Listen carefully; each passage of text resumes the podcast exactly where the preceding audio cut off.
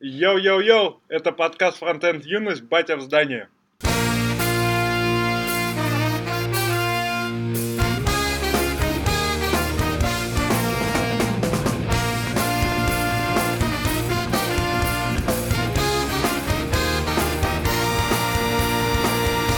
И первый наш разговор будет на тему технологическая сингулярность. Про нее нам расскажет Рома.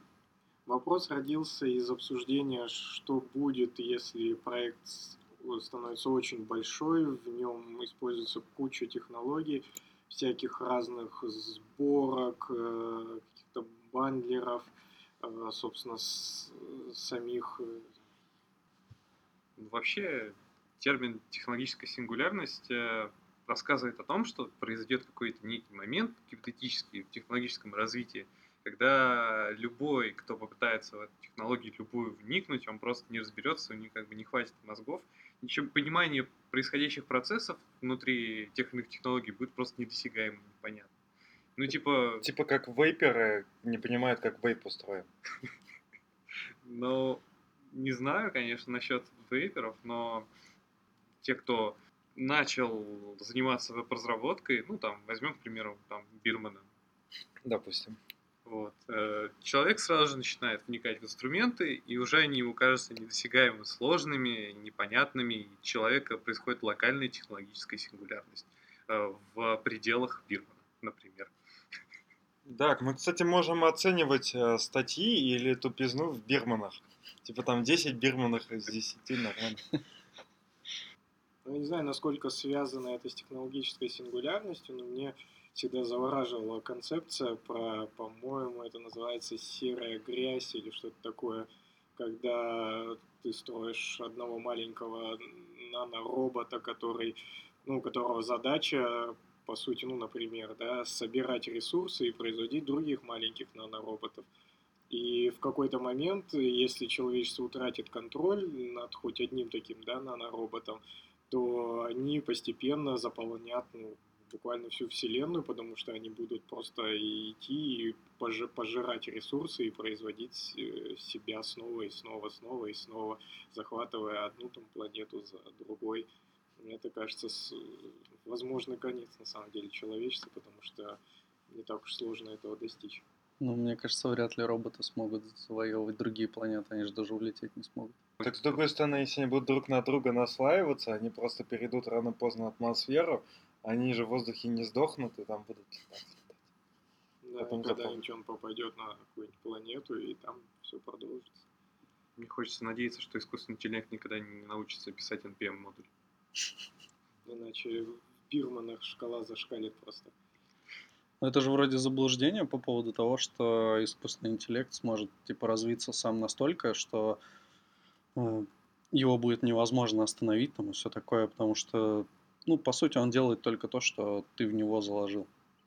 Да, но ты можешь случайно в него заложить э, то, чтобы он твои действия считал, и тогда тебе, у тебя возникнут проблемы. Но он же не сможет прям, это же не настоящий интеллект, он не сможет взять и из какой-то там из пары функций превратиться в робота, захватывающего человечество.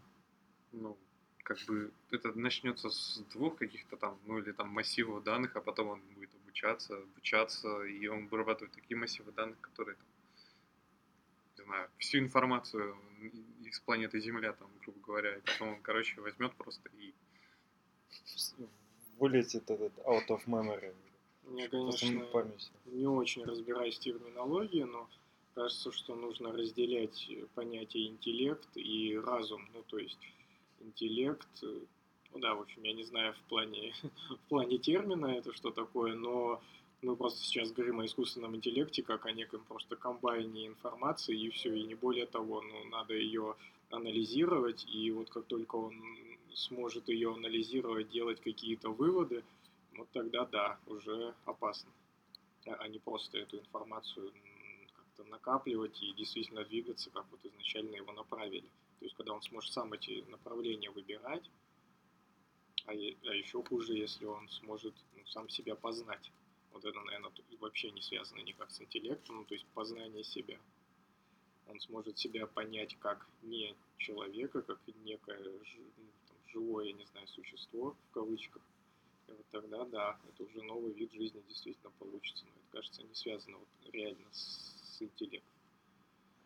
Будем надеяться на три закона робототехники. Выше, быстрее, сильнее.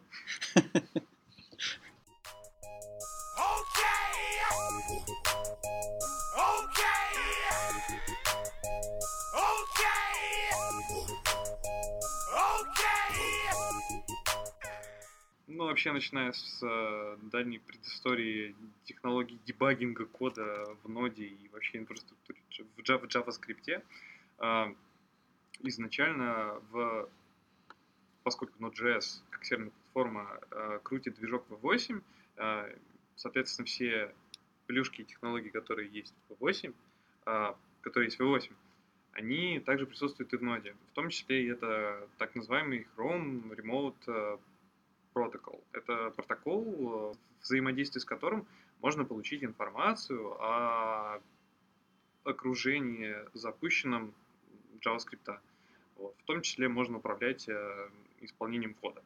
И, соответственно, этот компонент Chrome Remote Protocol активно использовался в Node.js, и с давних пор, благодаря деятельности разработчиков Node.js, э, в Node появился интерфейс, благодаря которому можно подключаться к инстансу ноды непосредственно из даже Chrome, а, из Chrome DevTools. Теперь, если подать определенный флаг ноде, который величается inspect, который называется inspect, можно запустить э, интерфейс дебагинга, к которому может подключиться Chrome DevTools, и вы можете запустить браузер и в нем взять и подключиться к дебаггеру ноды. И что можно сказать об этом? Это круто. Э, по сути, это позволяет э, использовать те же самые инструменты разработчика, которые используются при дебагинге в браузере, использовать также и при дебагинге чего-то на сервере. Вот. Но инструмент Chrome DevTools также эволюционирует, что позволяет ну, вот, разработчикам также расширять спектр возможностей. В том числе это, например, э, такая, там, например, одна из э, приятных плюшек, это то, что э, можно ставить брекпоинты инлайн. То есть можно на одной линии ставить брекпоинты на различных вложенных функциях, которые написаны в одну строчку, к примеру. Вот, охренительно, охренительно. Вот. Плюс э, с недавних пор также в Chrome DevTools ну, уже в Nightly как минимум появился даже значок для ноды э, в Chrome DevTools. Не знаю, как так. Я, кстати, не уверен, возможно, у меня, конечно, стоит расширение, но, по-моему, это прям в, натив, ну, в нативном, без расширений Chrome DevTools, они прям добавили значок ноды, нажимая на который можно там настроить порты, на которые вы будете вешать ваши обработчики, если у вас там какой-то кастомный порт для дебаггера. Вот. Еще от компании Mozilla а, Firefox, а, ну не Firefox, Firefox тоже в принципе встроили, но в целом это такой отдельный продукт, а, сделали инструмент, называется Debugger HTML. Это developer tools, написанный на React, использующий Redux. Вот так вот. Ну, то есть это прям отдельный инструмент, прям отдельное веб-приложение, которая представляет собой штуку, которая может уметь подключаться к этому Chrome, использовать Chrome Remote Protocol, подключаться к ноде или к любому э, браузерному окну Firefox и начинать дебажить его. Вот. Как вот такое вот. Круто. Ну, звучит, по крайней мере, круто. Э, пробовал, есть определенные проблемы, начиная там, не знаю, опять-таки, может быть, это чисто мои проблемы, но, например, когда у меня дебаггер висел на каком-то другом порту, отличный от стандартного, как бы, дебаггер HTML, вообще его никак не видит. Вот. Я хотел найти время и заслать pull request, возможно, я его найду и попробую поковырять в исходниках, но это прикольно, кстати, что э, эта штука написана не на чем-то таком приближенном к железке, там, не на низкоуровневых языках, а достаточно высокоуровневых. Те же технологии, которые дебажатся, а используются в этом продукте. И забавно, там даже есть в Вики отдельная статья с заголовком а, «Как отдебажить дебаггер». Одно уже это выглядит, ну, звучит очень смешно, дебажить дебаггер. Я представляю, как у них там еще наркомания просто, наверное, происходит, когда они в Chrome DevTools открывают для того, чтобы дебаггер HTML это дебажить. Или это запускает дебаггер HTML, чтобы дебажить дебаггер HTML. Они в хроме, наверное, дебажат э, Потому что... HTML дебаггера и наоборот.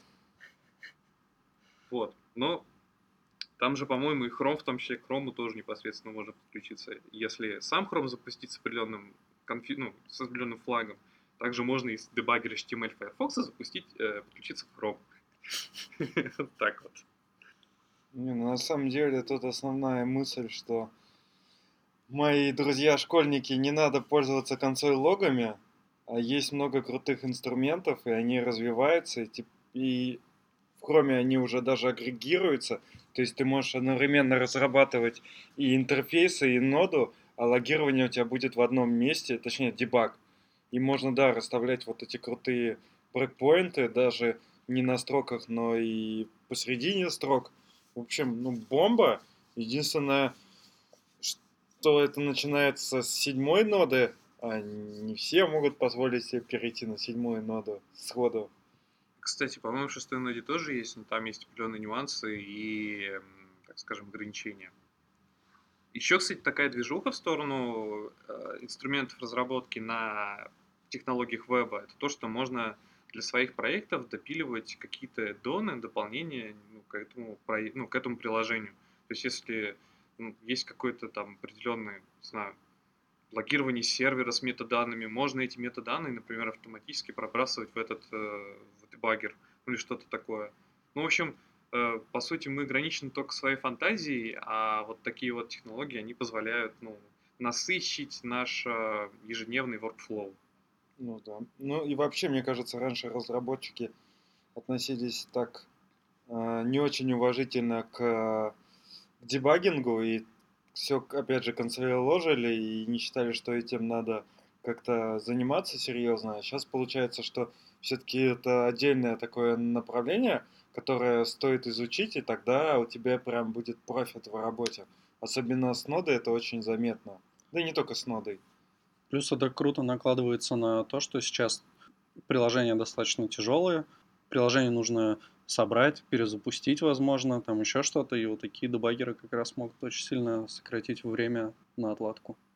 Еще вроде бы у Дворнова, который из Авито, есть же какой-то инструментарий, который он писал, я не помню название, для как раз тоже разработки DevTools. К сожалению, тоже не помню название. Тоже, по идее, движ- движение в сторону развития простых таких инструментов. Да, но он, ты имеешь в виду тот инструмент, который, в котором он сервис-воркер использовал? Да, наверное, да. Да.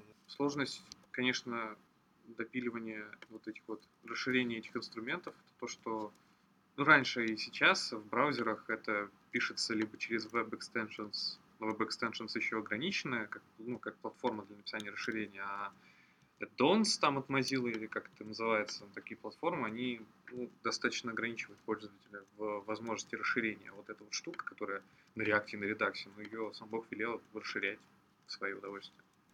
У Романа Дворнова сначала был Basis.js, это типа как а-ля DevTools, а потом у него... э, Не-не-не, Basis.js это библиотека, даже фреймворк, по-моему, э, для написания приложений. А на- для него он написал DevTools, М. и потом это все уже вытекло в Ремпл, насколько я понял. Так что, чуваки, пользуйтесь дебагингом.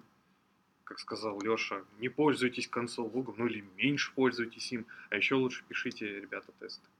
Кстати, у Гугла есть, э, у них есть, во-первых, видосы на Ютубе, плюс еще они пишут часто в Твиттер, в аккаунт отдельный, Э, там они как раз рассказывают всякие фичи про, ну, про отладчик, про DevTools и про то, как их юзать, про всякие плюшки, как там можно м, ставить там брейкпоинты. Ну, в общем, очень много всякого интересного, и можно посмотреть, там круто прокачаться. Еще у Гугла очень хороший формат видосов, как у Макеева они взяли. По 5 минут, там по 4 минутки они снимают. И очень удобно там смотреть. Если ты, например, в туалет пошел, на толчок сел, можешь как раз посмотреть.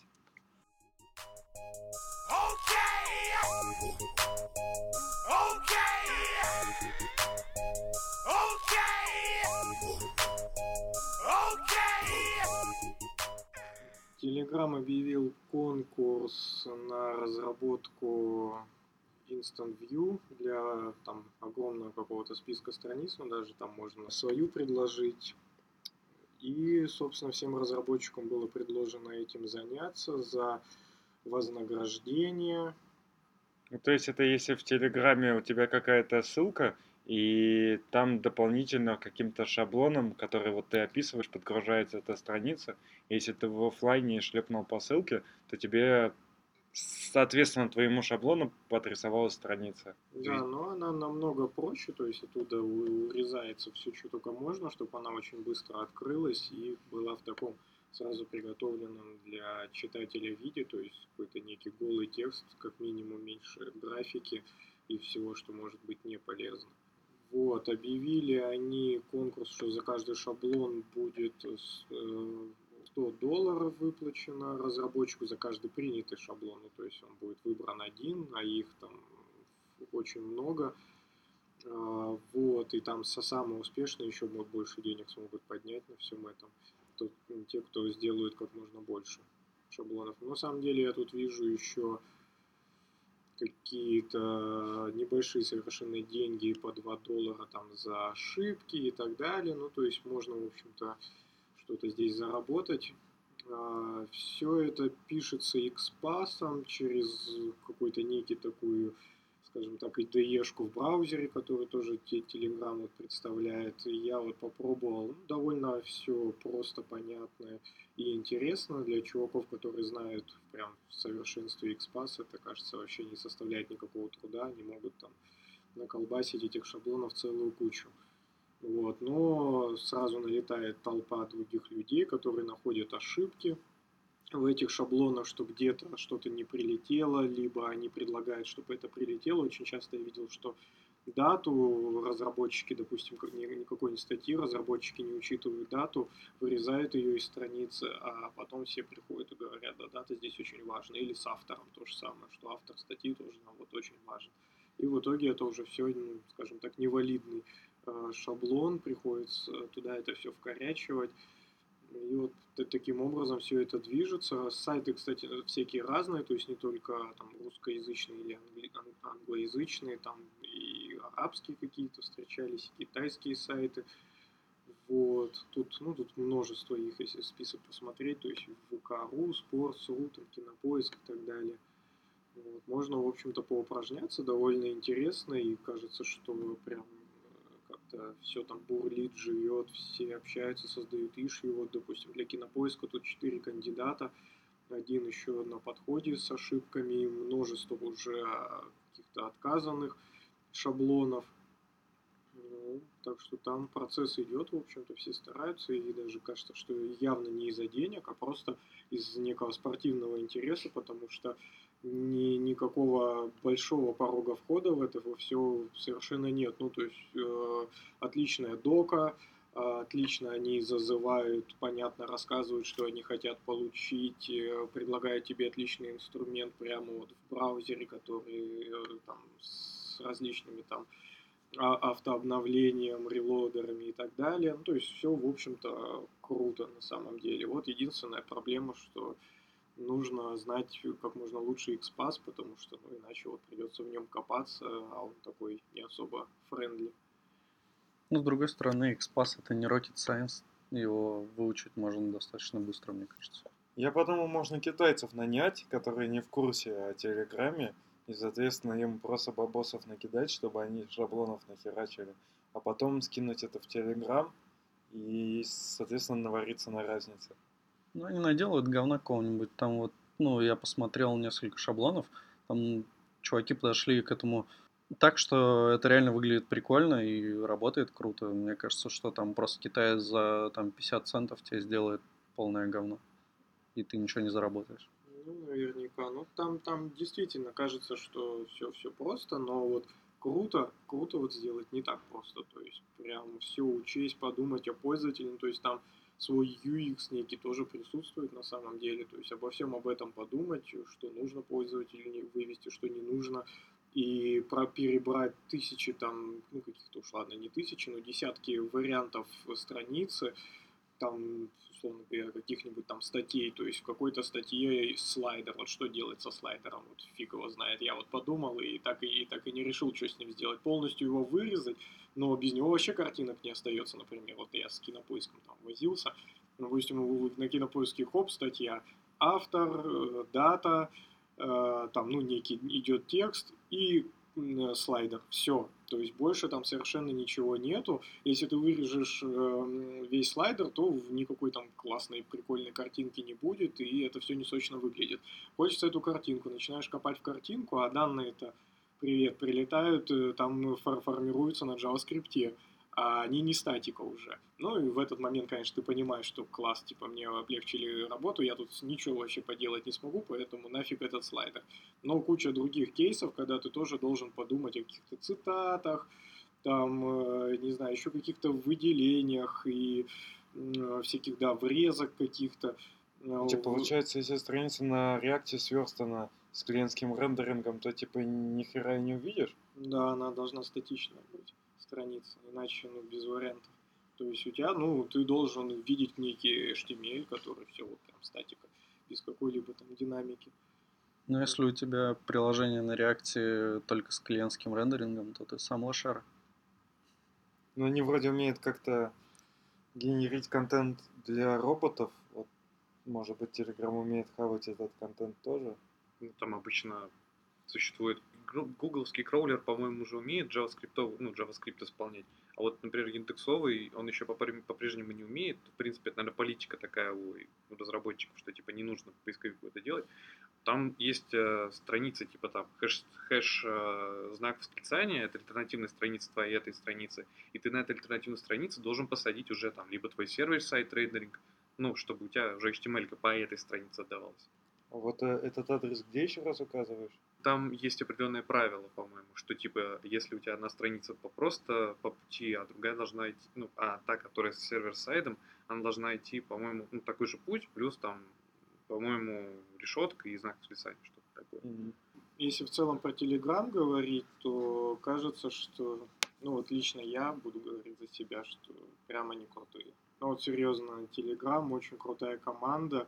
Представляешь, как они все это вместе пилят, у них, э, ну вот по моему мнению, все, все на высоте, то есть у них нету такого, что, я не знаю, UX там убежал куда-то вперед, за ним там гонится разработка, у них вот как будто они все идут нога в ногу, и делают вот э, не так, что ой, быстрее у нас сроки, а делают прям вот на качество. То есть э, уверен, у них все равно присутствуют сроки какие-то, дедлайны, как без этого, но тем не менее такое ощущение, что вот они никогда не снижают планку качества. Либо они всегда успевают и такие крутые, а, либо, ну, может, они там, я не знаю, тоже как-то сроки передвигают или еще что-то, естественно, всякие факапы, наверное, бывают, но суть в том, что они не выпускают э, некий сырой продукт, что вот лишь бы что-то там уже отдать, потому что кто-то там требует. Они вот такая небольшая крутая команда, которая прям делает хороший продукт, и я бы даже сказал, что двигает куда-то и всю, всю разработку, ну, то есть там вообще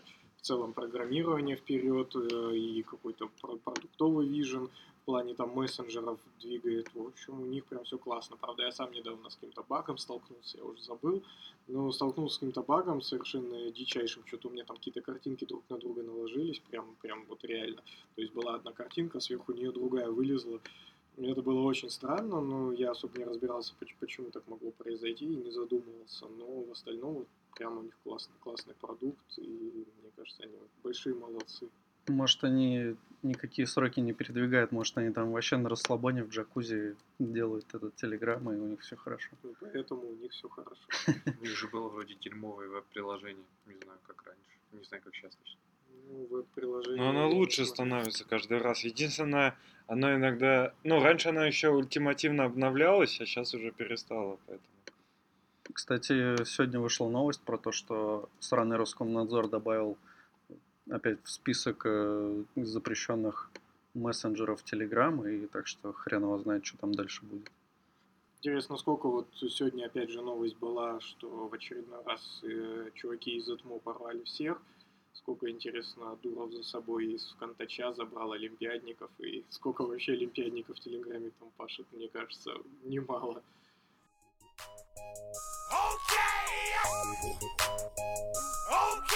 И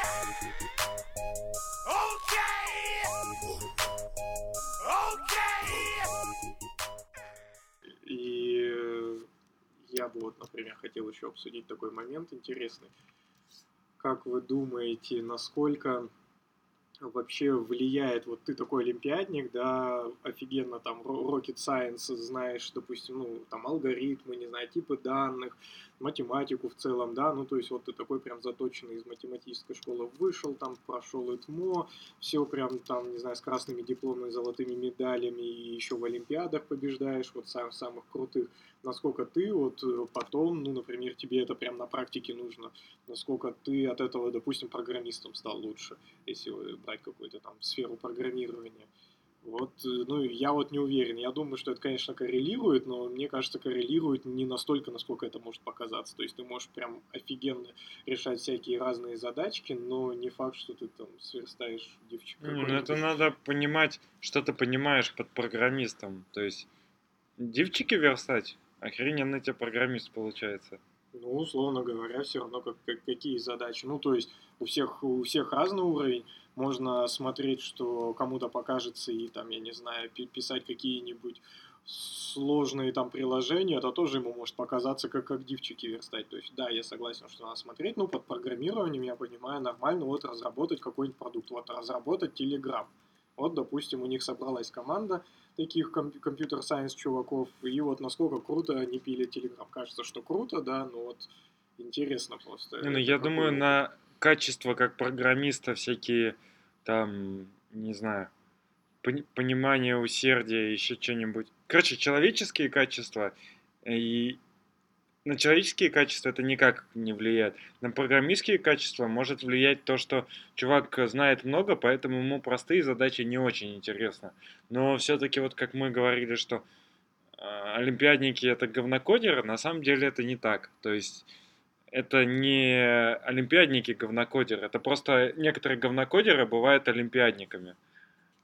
У меня как бы есть яркие примеры из жизни и своей, я как бы лично общался с такими прям типичными, как говорится, олимпиадниками, и там даже приходилось несколько раз даже участвовать в неких контестах вместе с такими ребятами – ну, вообще, я считаю, что все-таки, ну, и по их вот сейчас жизненному пути, я, в принципе, вижу и понимаю, что такие скиллсы, как э, там олимпиадное программирование, но очень охренительно на самом деле влияет на дальнейшее постижение там любой сферы. Ну, как говоришь, там даже дивчики верстать, даже вот если подходить с этой точки зрения, человек, который прошел такую фундаменталку, он будет и фундаментально относиться, и в том числе и к э, там даже верстке, если ему вдруг придется этим заниматься.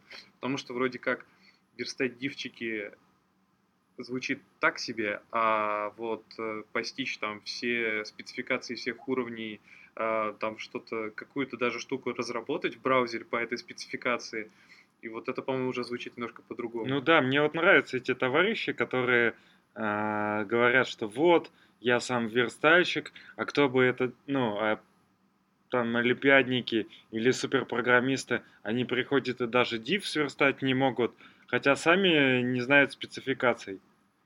То есть... Ладно, вообще олимпиадный код, почему он называется олимпиадный? Он просто пишется за максимально короткое время, максимально эффективно. Там люди не запариваются насчет красоты кода, потому что этот код поддерживаться изначально не будет. Когда говорят, что вот олимпиадный код или там говнокод, естественно, это говнокод с точки зрения поддерживаемости, а с точки зрения эффективности это, возможно, ракета. Ну да. Ну и плюс еще, это немного не про Олимпиады, но в принципе, если задача решает... Ну, если ты, например, единственный написал решение задачи, то, наверное, похеру, как ты ее написал так-то. Или если ты быстрее, если твой код быстрее всех работает, и задача была быстрее всех написать, тоже же. Это же, можно проводить свои конкурсы, знаешь, по красоте кода. Мне кажется, это новая тема. Короче, Крутая идея. Да, придумаешь какую-нибудь простую тему, например, туду-лист какой-нибудь на любом э, фреймворке. Ну, не, лучше на нативном, чтобы типа у всех были одинаковые mm-hmm. возможности. И сидишь, пишешь, и потом оценивается чисто красота. Ну и подходы всякие там. Ну, кем оценивают красота-то э, такое понятие довольно относительное. Не, ну можно внести свои вот критерии, там 500 критериев, по которым будет оцениваться, но их не раскрывать в начале. То есть сказать, возможно, на какие, опять же, фундаментальные там а, темы опирается или на какие книги это опирается, но в целом а, не говорить, что конкретно будет смотреться.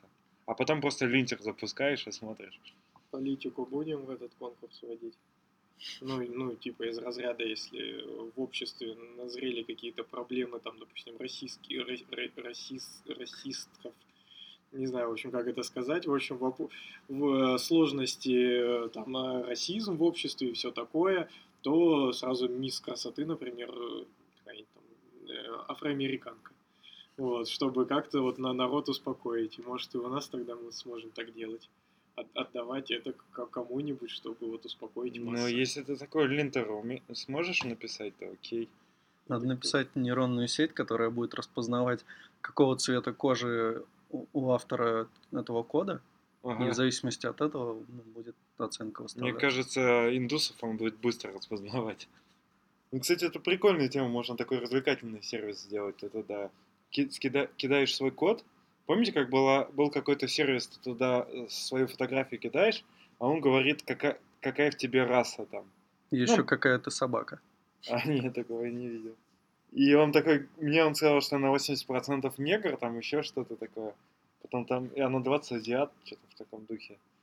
Вот, а можно такой же, ты скармливаешь туда код, а он тебе говорит, ты индус, там, или ты китаец. Ну, кстати, по сути, это возможно. И пол, наверное, можно определять так. Ну, наверное, там, знаешь, по смайликам в комментариях, значит, ты баба. А если очень много мата, значит, ты Линус Торвальдс. А, кстати, Или Леха. У меня бывшие коллеги часто писали код с матом, но случился такой момент, что заказчик решил посмотреть там что-то в отладчике, увидел этот код и такой, типа, не, не катит.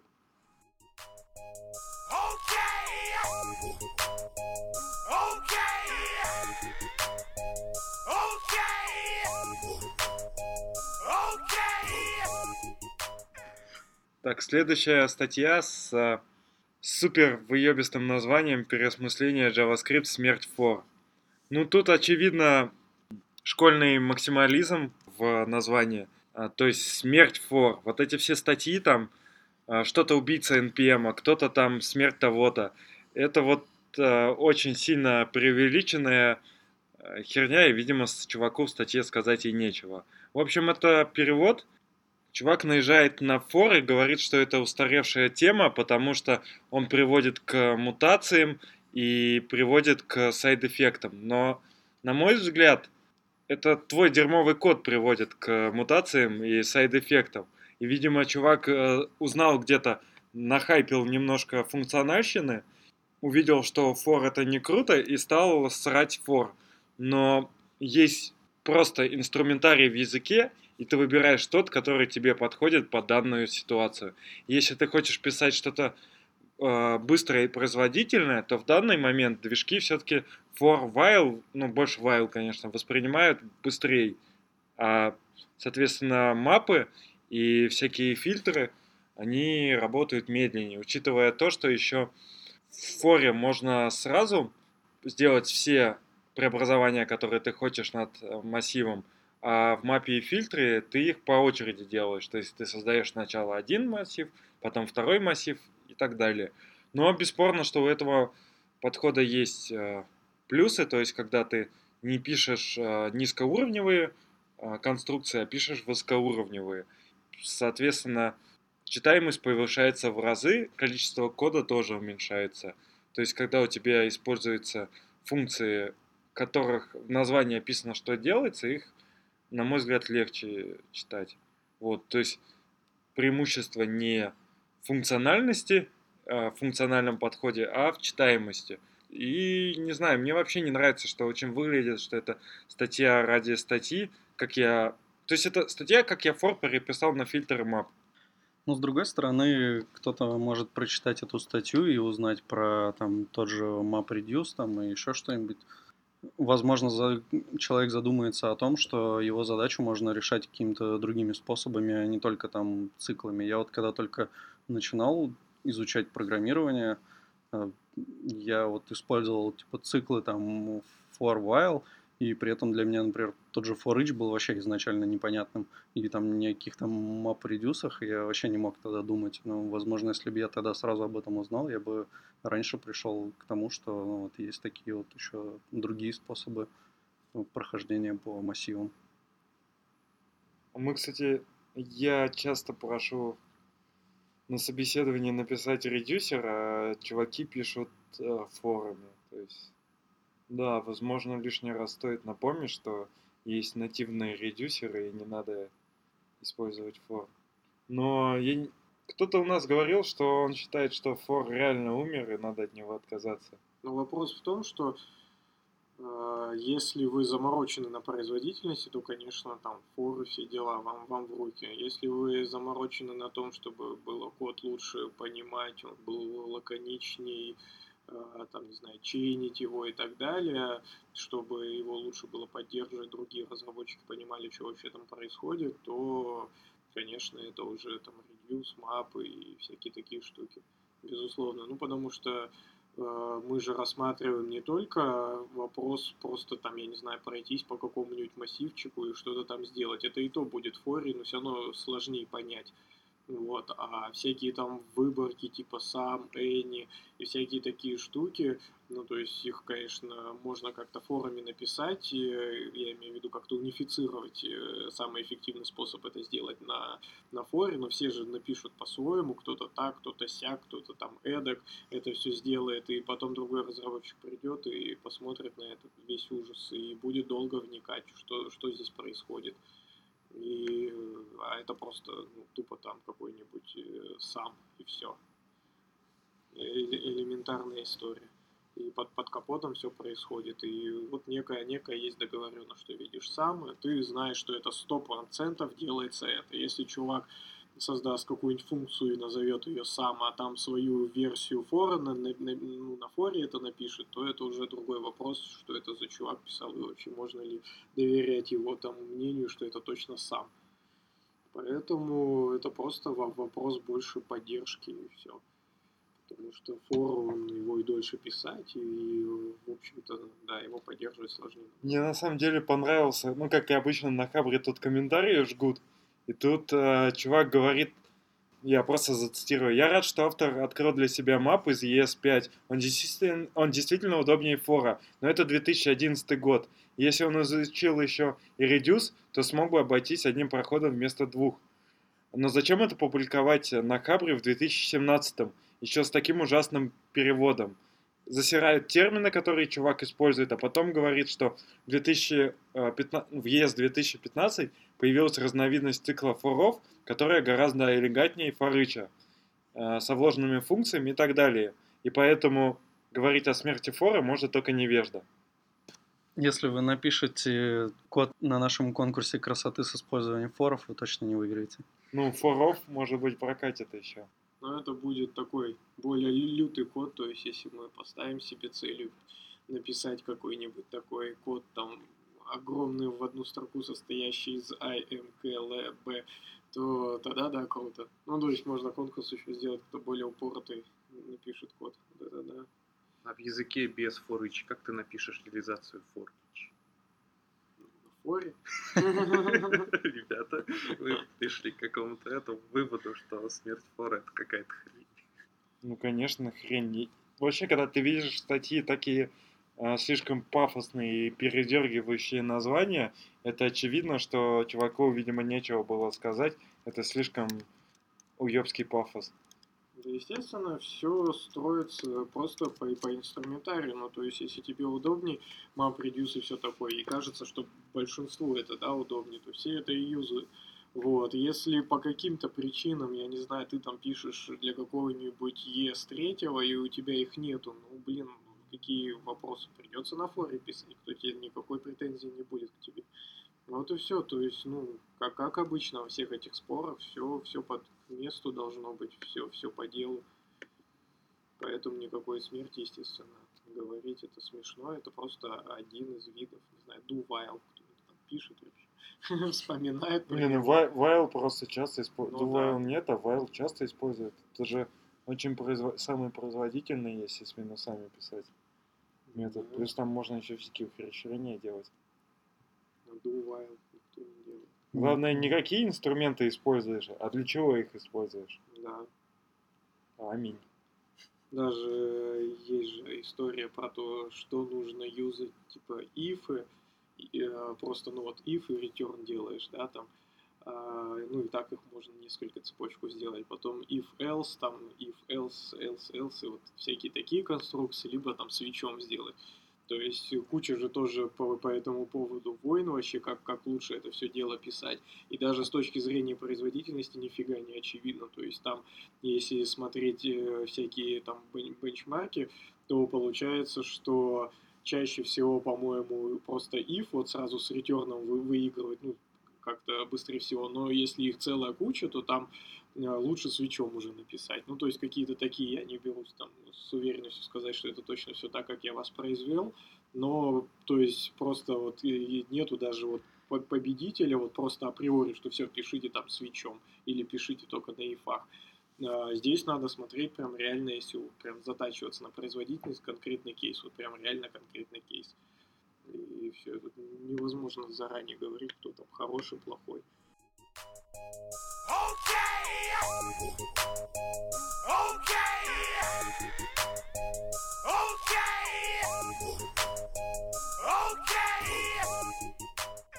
А, недавно VC.ru произвело исследование, сколько зарабатывают IT-специалисты в Москве.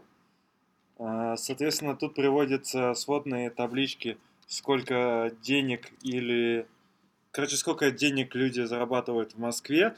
А, тут а, люди, связанные с, IT, системные архитекторы, джависты, 1С-ники, PHP-шники, C++-шники, iOS-ники, андроидники, а, фронтенд-программисты, рубисты, питонисты, директора всякие, руководители, бла-бла-бла, дизайнеры. И, соответственно, главный вопрос, который у нас возник, и в котором мы постараемся разобраться – что так дохуя джависты зарабатывают и почему так мало зарабатывают фронтендеры? Ну, во-первых, наверное, с цифр, да? А, фронтендеры зарабатывают до 150 кусков в Москве. Ну, мне кажется, это мало. Мне кажется, что это неправда. И что это неправда. То есть... Ну, это что, средние данные какие? Да. От 110 до 105... А, от 100 до 150. Не, ну это, это точно гонял, конечно. Ну, то есть не от сотки, я бы сказал, может, от 150. Это больше похоже на правду. То есть ты думаешь, в Москве ни один фронтендер меньше сотки не, э, не зарабатывает, да? Ну, фронтендер. Ангулярщик ну, Ну, вообще, да. Ну, то есть за, за сотку это совсем было бы зашквар идти. Ну, именно фронтендер, то есть там не верстаком, вот такими вещами. То есть, а вот какая разница между зарплатами в Питере и в Москве получается? То есть в Питере э, верстальщикам сколько там, минус 30 тысяч, то есть от 70 до 70 зашквар? Мне кажется, Мне кажется верстальщики у нас из-за тридцак работают. Фронтендеры, ну, где-то на 30% разница. Ну, то есть 70 кусков получится. Ну, просто если каждый день ходить там по фалафельным, по вейп-шопам, там, бензин, все дела, там, стрипухи, то как бы вообще не хватит денег. Ну, ты, ты хорошо живешь еще, если а... тебе кажется, что не хватит денег, потому что люди там, не знаю, на тридцатку живут всей семьей с двумя детьми. А джависты получают на 20 кусков больше эти дармоеды. При том, что у них экосистема проще, и они обычно просто пишут какой-то сраный API, туда дают, тестами покрыли, и все. А мы должны, соответственно, верстать под кучу браузеров, под кучу сред, и у нас э, заказчики постоянно тупые, нихуя не понимающие, а у джавистов обычно заказчики это мы, потому что мы используем их API. Соответственно, нам, точнее, им легко с нами работать, потому что мы пиздатые заказчики. А нам, соответственно, тяжело работать с всякими людьми, которые уже не разбираются в IT. Поэтому я считаю, что нам нужно больше платить. Но протоколы все равно поддерживать приходится. Ну, он же должен Джави за что-то деньги получать. Или же не будет протокол поддерживать, за что ему вообще деньги тогда платить? Ну, вообще, мне кажется, что если ты разработчик в какой-то определенной области, то тебе, по сути, ну, все равно, чем именно ты занимаешься. То есть, если ты бэкэндер, то ну, ты из-за бэка как бы научишься нормально работать и со всякими кэшами и со всем остальным. Если ты фронтендер, ты будешь как бы ну, уметь работать э, за парком браузеров? За парком браузеров, там, со сборщиками и со всякой прочей херней. То есть, как бы, ну, мне кажется, что вот такая разница в зарплатах, она, ну, не очень оправдана. Мне, кстати, а, кажется, я вот когда общаюсь с джавистами на общие темы, то вроде бы подходы одинаковые ко всему, но какие-то какая какие-то проблемы все-таки разные общие. То есть, наверное, сейчас сложно сказать, но просто даже какие-то фундаментальные. А, например, джависты считают, что меня сильно ебет, что, что у них язык стро, э, строго типизированный, и они, например, хейтят э, динамические. Ну и вообще, как бы, смысл. У меня своя среда, как ты сказал, у них своя среда. И, соответственно, у меня нету бомбежки, что одна типизация лучше другой типизации. Какая есть, такой и пользуюсь. Ну. Тем более, что есть способы и статическую типизацию использовать. Тут разработчик Android это есть не что иное, как э, подмножество программист Java или нет? Тоже такой вопрос. Ну, не, наверное, это просто, ну, это разработчик на Java, который пишет под Android, там же тоже свои нюансы, и нужно тоже опыт, чтобы писать приложение. Ну, это понятно, но он же программист Java. Ну да. Ну, я думаю, что Java это те, кто именно пишет там бэкэнд, допустим, на Java. Android это те, а чем приложение. занимается системный архитектор? За что ему платят 215 кусков? Вообще проектирование системы это, по-моему, одна из самых сложных вещей на самом деле. Да, но мне кажется, это одна из самых клевых тем. То есть настолько интересная, что я вообще бы вписался mm. из-за соточку. Как минимум, это одна из самых таких ответственных вещей. Но, короче, если ты пришел как архитектор и облажался, то ты наебнул чужую систему, а потом пошел и с другой стал тренироваться. Соответственно, это ответственное, но это ответственное не для тебя, а для твоей компании. У тебя проблем нет. Ну, ошибся в проектировании, ушел. Плюс это не так опасно я думаю, они не подписывают а, никаких договоров. Это не как а, с инженерами раньше в Советском Союзе, когда они мост построили, а потом под мост встали и по мосту прогнали а, грузовозы, чтобы, типа, если мост провалится, чтобы инженеры головой ответили за качество. А ты бы встал под свой код? Вот, блин, мне кажется, об этом должен каждый разработчик думать. Что, типа, если бы твой код э, влиял бы на твою жизнь, то ты бы его бы запустил бы сейчас или нет в продакшн? Ну, кстати, вот похожая штука есть же э, в программировании ракет, допустим, да, вот ты там Илон Маск, там все дела. Вот он рассказывал, что там такой подход, что если ты спрограммируешь так, что это как бы где-то сломается, то тебе придется запускать новую ракету. Куда? В космос. В смысле, значит, То есть, новую? Я ну думал, вот. его на ракету посадить. Не, ну вот ты спрогра... запрограммировал какую-то там систему в ракете, да, угу. и запускаешь ее в космос, и по сути это твой дебаг. Как бы, то есть она улетела, если ты что-то там сделал не так, то, ну, сорян. Запускаешь новую. Там, если, например, ты где-то ошибся, и она там не смогла выйти на орбиту, то как бы... Я что-то вообще не понял логики. Ну, есть же люди, которые программируют, ну, ракеты. Вот, и у них же нет такого, ну, там, дебага, нет никаких, типа, э, они не могут просто симулировать, типа, всю ситуацию mm-hmm. и подебажить все это. То есть они все это программят, э, ну, возможно, там какие-то есть методы отладки, но, то есть, полностью на 100% ты не знаешь, что в итоге получится. И когда ракета там летит в космос, допустим, ты допустил какой-то баг или какие-то неверные расчеты или еще там что-то, в итоге она может просто там куда-то улететь или упасть, или там не выйти на орбиту, или еще что-то, и все, как бы, ну, ты уже не можешь ее вернуть там обратно и там, снова запустить. Ну, как они же, повторные запуски.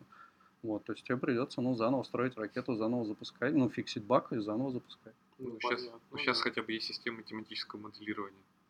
Мне кажется, еще уже не, не так страшно. А раньше, наверное, когда вообще там был твой, это вот твой компьютер, это был карандаш и бумага, да, вот тогда действительно, по-моему, все плохо. Ну, там же были такие истории, что на Марс послали какой-то, ну, типа, марсоход один из первых или что-то такое.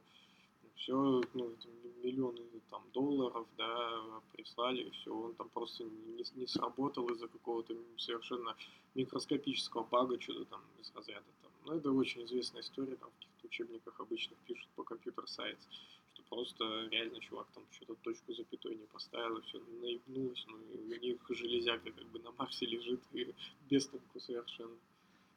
Но вообще это было бы полезно, чтобы люди как-то отвечали за качество своего кода, потому что иногда встречаются ситуации, когда становится очень печально. Ну, тут ты- тоже очень такой спорный, опять же, момент. То есть, чем человек более ответственный, чем он более продуктивный, тем просто по теории вероятности у него больше вероятность допустить ошибку. И если наказывать людей за то, что они вот такие более ответственные, более продуктивные, то все скатится к тому, что люди будут осторожными или вообще не перестанут проявлять инициативу какую-то. То есть, если я пишу код и вижу у кого-то баг, то я не буду его фиксить, потому что я буду бояться тогда уронить чужой код. Было бы прикольно, если бы за каждый баг на продакшене тебе бы по пальцу отрубали. Я более придумал, конечно, вариант, что типа ебашил током на отрубании пальца, это было вообще Можно еще э, для того, чтобы не было рендеринга на странице, можно за каждый рефло тоже током херачить. Блин, ну на самом деле, мне кажется, 1С до 120 кусков это жирно вообще. Может быть, их просто сложновато уже становится найти. Да не думаю. Мне кажется, они наоборот такие простые деревенские ребята там. а, жрут борщ, там заедают хлебом, там икра, балалайка, вся херня. Я не знаю, куда они столько денег тратят. 120 кусков. Кстати, вот C++ 150 кусков. То есть смешно выглядит, получается, что программ... Ну, зачем мне учить C++, если я могу выучить JavaScript, то получается столько же. Но это тут же еще все зависит от того, э, чем именно ты хочешь заниматься. Если ты хочешь писать какие-то там высокопроизводительные приложения или писать под какие-то определенные платформы, то как бы у тебя тут выбор небольшой. кто-то мне рассказывал, не помню, ты или Леша, типа был в команде Node.js разработчик, который был очень опытный и крутой, который реально все быстро, четко делал, следил там за архитектурой, ему платили 300 кусков. Просто такие зарплаты не афишируют, поэтому ты не знаешь и все. Там же с, какой, с какого-то... Опять же, не- они, может быть, что они анализируют? Мне кажется, они анализируют скорее э, какие-то предложения, но в принципе компании не любят говорить особенно о больших компаниях, ну, о больших зарплатах. То есть мы не знаем, сколько у нас компании максимум могут разработчику заплатить. Ну, вообще без понятия. Там 200 тысяч, 300 тысяч, 350 вообще без понятия. Интересно, почему так обижают питон разработчиков? От 80 тысяч они там зарабатывают. Мне кажется, что это может быть связано с тем, что Python больше распространен а, на серверной стороне. Я имею в виду среди всяких админов, и как раз админам традиционно не так много платят. Ты хочешь сказать, Python используется только для написания скриптов э, для DevOps? Ну, видимо, да. Не, ну вот э, Обижаешь. м, machine learning, это же как раз все типа там питончик рулит. Ну и Django Короче, освобожденный. Мне кажется, можно сделать вывод, что эта таблица полная хуйня. Хуйня. Хуйня. Дерьмо. В общем, всем пока. Пока. Пока. This is the end for you, my friend.